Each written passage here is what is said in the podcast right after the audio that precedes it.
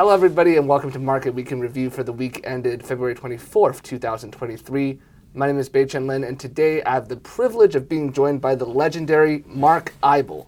Mark, how are you doing today? Wow, that's a great intro. I think the uh, honor is mine. So uh, it's great to be here with you. I don't think we've done this together in person, so how fun this will be. Yeah, great. I'm excited. I'm sure you're excited too, and hopefully our viewers will be excited.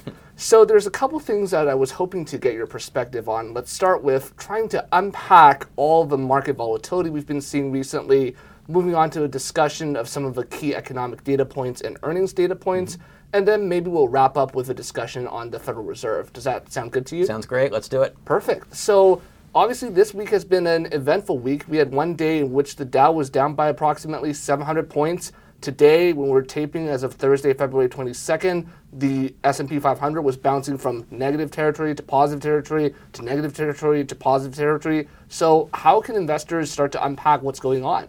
Yeah, I think it's a great example of I think the the struggle it is right now for investors. I think this is the most nuanced market maybe in my entire career.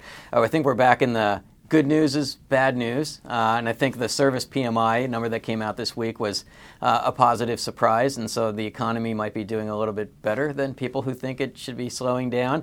Uh, but that also impacts the Fed and what they might do. So again, good news is bad news. A little uh, political uh, issues over the weekend, and particularly we had the long weekend as well here in the States. And so Biden's visit, obviously, to Ukraine, and then you get the Chinese and Russian reaction to it. So that kind of set up for a, a Tuesday that wasn't so good. But I, just think this is what 2022 was kind of like. 2023 is going to follow the same pattern. It's good news, bad news. Sometimes bad news is good news, vice versa.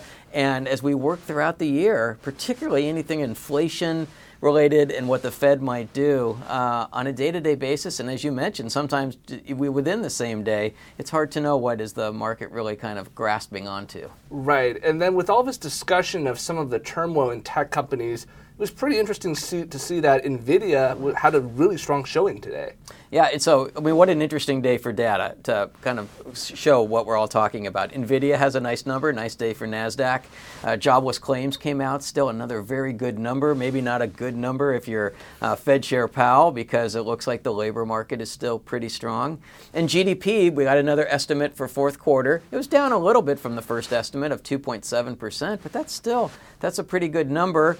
Yet within that number, it looks like the consumer, as the quarter moved on, was starting to slow down spending a little bit. So again, you, I mean, here's three different numbers that came out today, and you can interpret them as good news or not good news, and that's you see it in the market action and going on today, uh, with with markets going up and down and then back up again.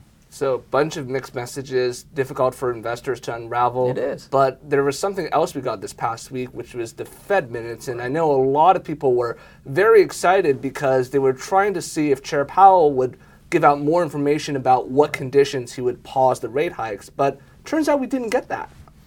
Yeah, and maybe the thing that most people were looking for, and it had almost the least impact on markets, right? I mean, I think we are in agreement that uh, probably a, a 25 basis point or a quarter point rate hike is coming in the next meeting. Maybe now we all debate, will they go for two meetings or three meetings? But I kind of take a step back and go, well, the Fed's raised rates, what, about 18 times over the last year? Whether it does 19 or 20 or 21, we can kind of see the end point is coming. What'll be interesting, and maybe what is zeroing in on the minutes, is when they do make this pause that we all talk about, maybe it'll be a little bit longer than people think, because those inflation numbers are still pretty stubborn. So, again, this trade off on the data on a day to day basis. Uh, expect markets to kind of be choppy. We're off to a good start this year, but it doesn't feel really comfortable on a day to day basis. Um, stay diversified and uh, stay in the game. And I think 2023 will be a year in which that advice will hold true. Yep, for sure. That, those are some great perspectives, Mark. Thank you so much for stopping by. My pleasure. And to our audience, thank you so much for tuning in, and we'll see you next time.